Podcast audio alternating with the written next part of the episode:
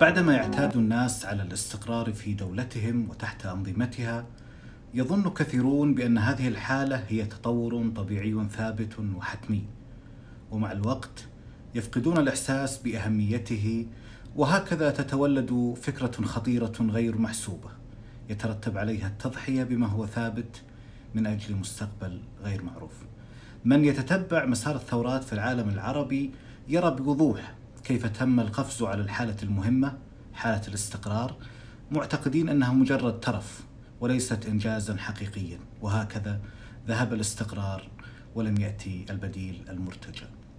تذكرت أيام دراستي لمنهج العلاقات الدولية في جامعة ساوث بنك وكيف لفتني أن أهم ما تبحث عنه الدولة فور تكوينها هو الاستقرار.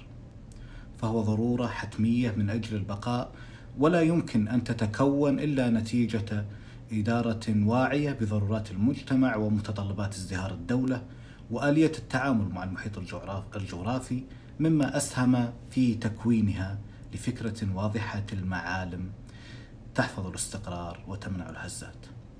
الاستقرار في رأيي هو تاج الدولة الحصين وأهم ما تبحث عنه وأن وجد فهو من أهم إنجازات قياداتها. ذلك إن كل موارد الدولة مهما كان غناها ليست سوى كائنات معطلة لا يمكن استخدامها ما لم يكن هنالك استقرار وإدارة سياسية واعية لمتطلبات التاريخ والجغرافيا. تستطيع أن تحول هذه الموارد إلى رفاهية شعبها وتزدهر الدولة. بالنظر إلى الخريطة العالمية سترى أمامك كيف فشلت دول وانهكتها الاهتزازات رغم أنها تملك ثروات لا تحصى.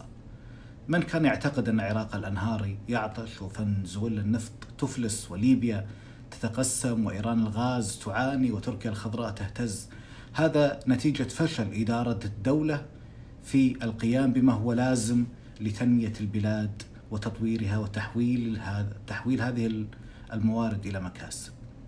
هنا تفهم السر الذي مكن المملكة العربية السعودية من البقاء في منطقة يصعب البقاء فيها، منطقة تزنر خاصرتها الحرائق ولم تعش حالة استقرار منذ عقود.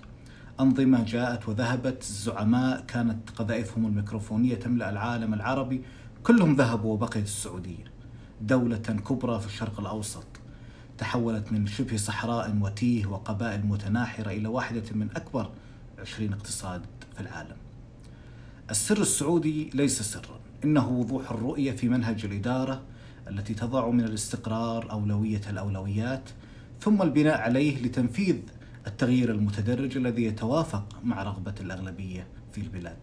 إنها رغبة تمثل سلم الأولويات الذي تبني عليه الدولة رؤيتها للمستقبل المملكة تمكنت في وقت بسيط نسبيا في عمر الدول أن تحقق نسبة نمو ضخمة وحراك تنموي لافت في وقت عجزت فيه دول ذات موارد وخبرات أن تحافظ على بقائها واستقرارها وهكذا تضعضعت مكانتها في الحاضر رغم أن الماضي كان يحكي عنها الكثير ولآلاف السنين.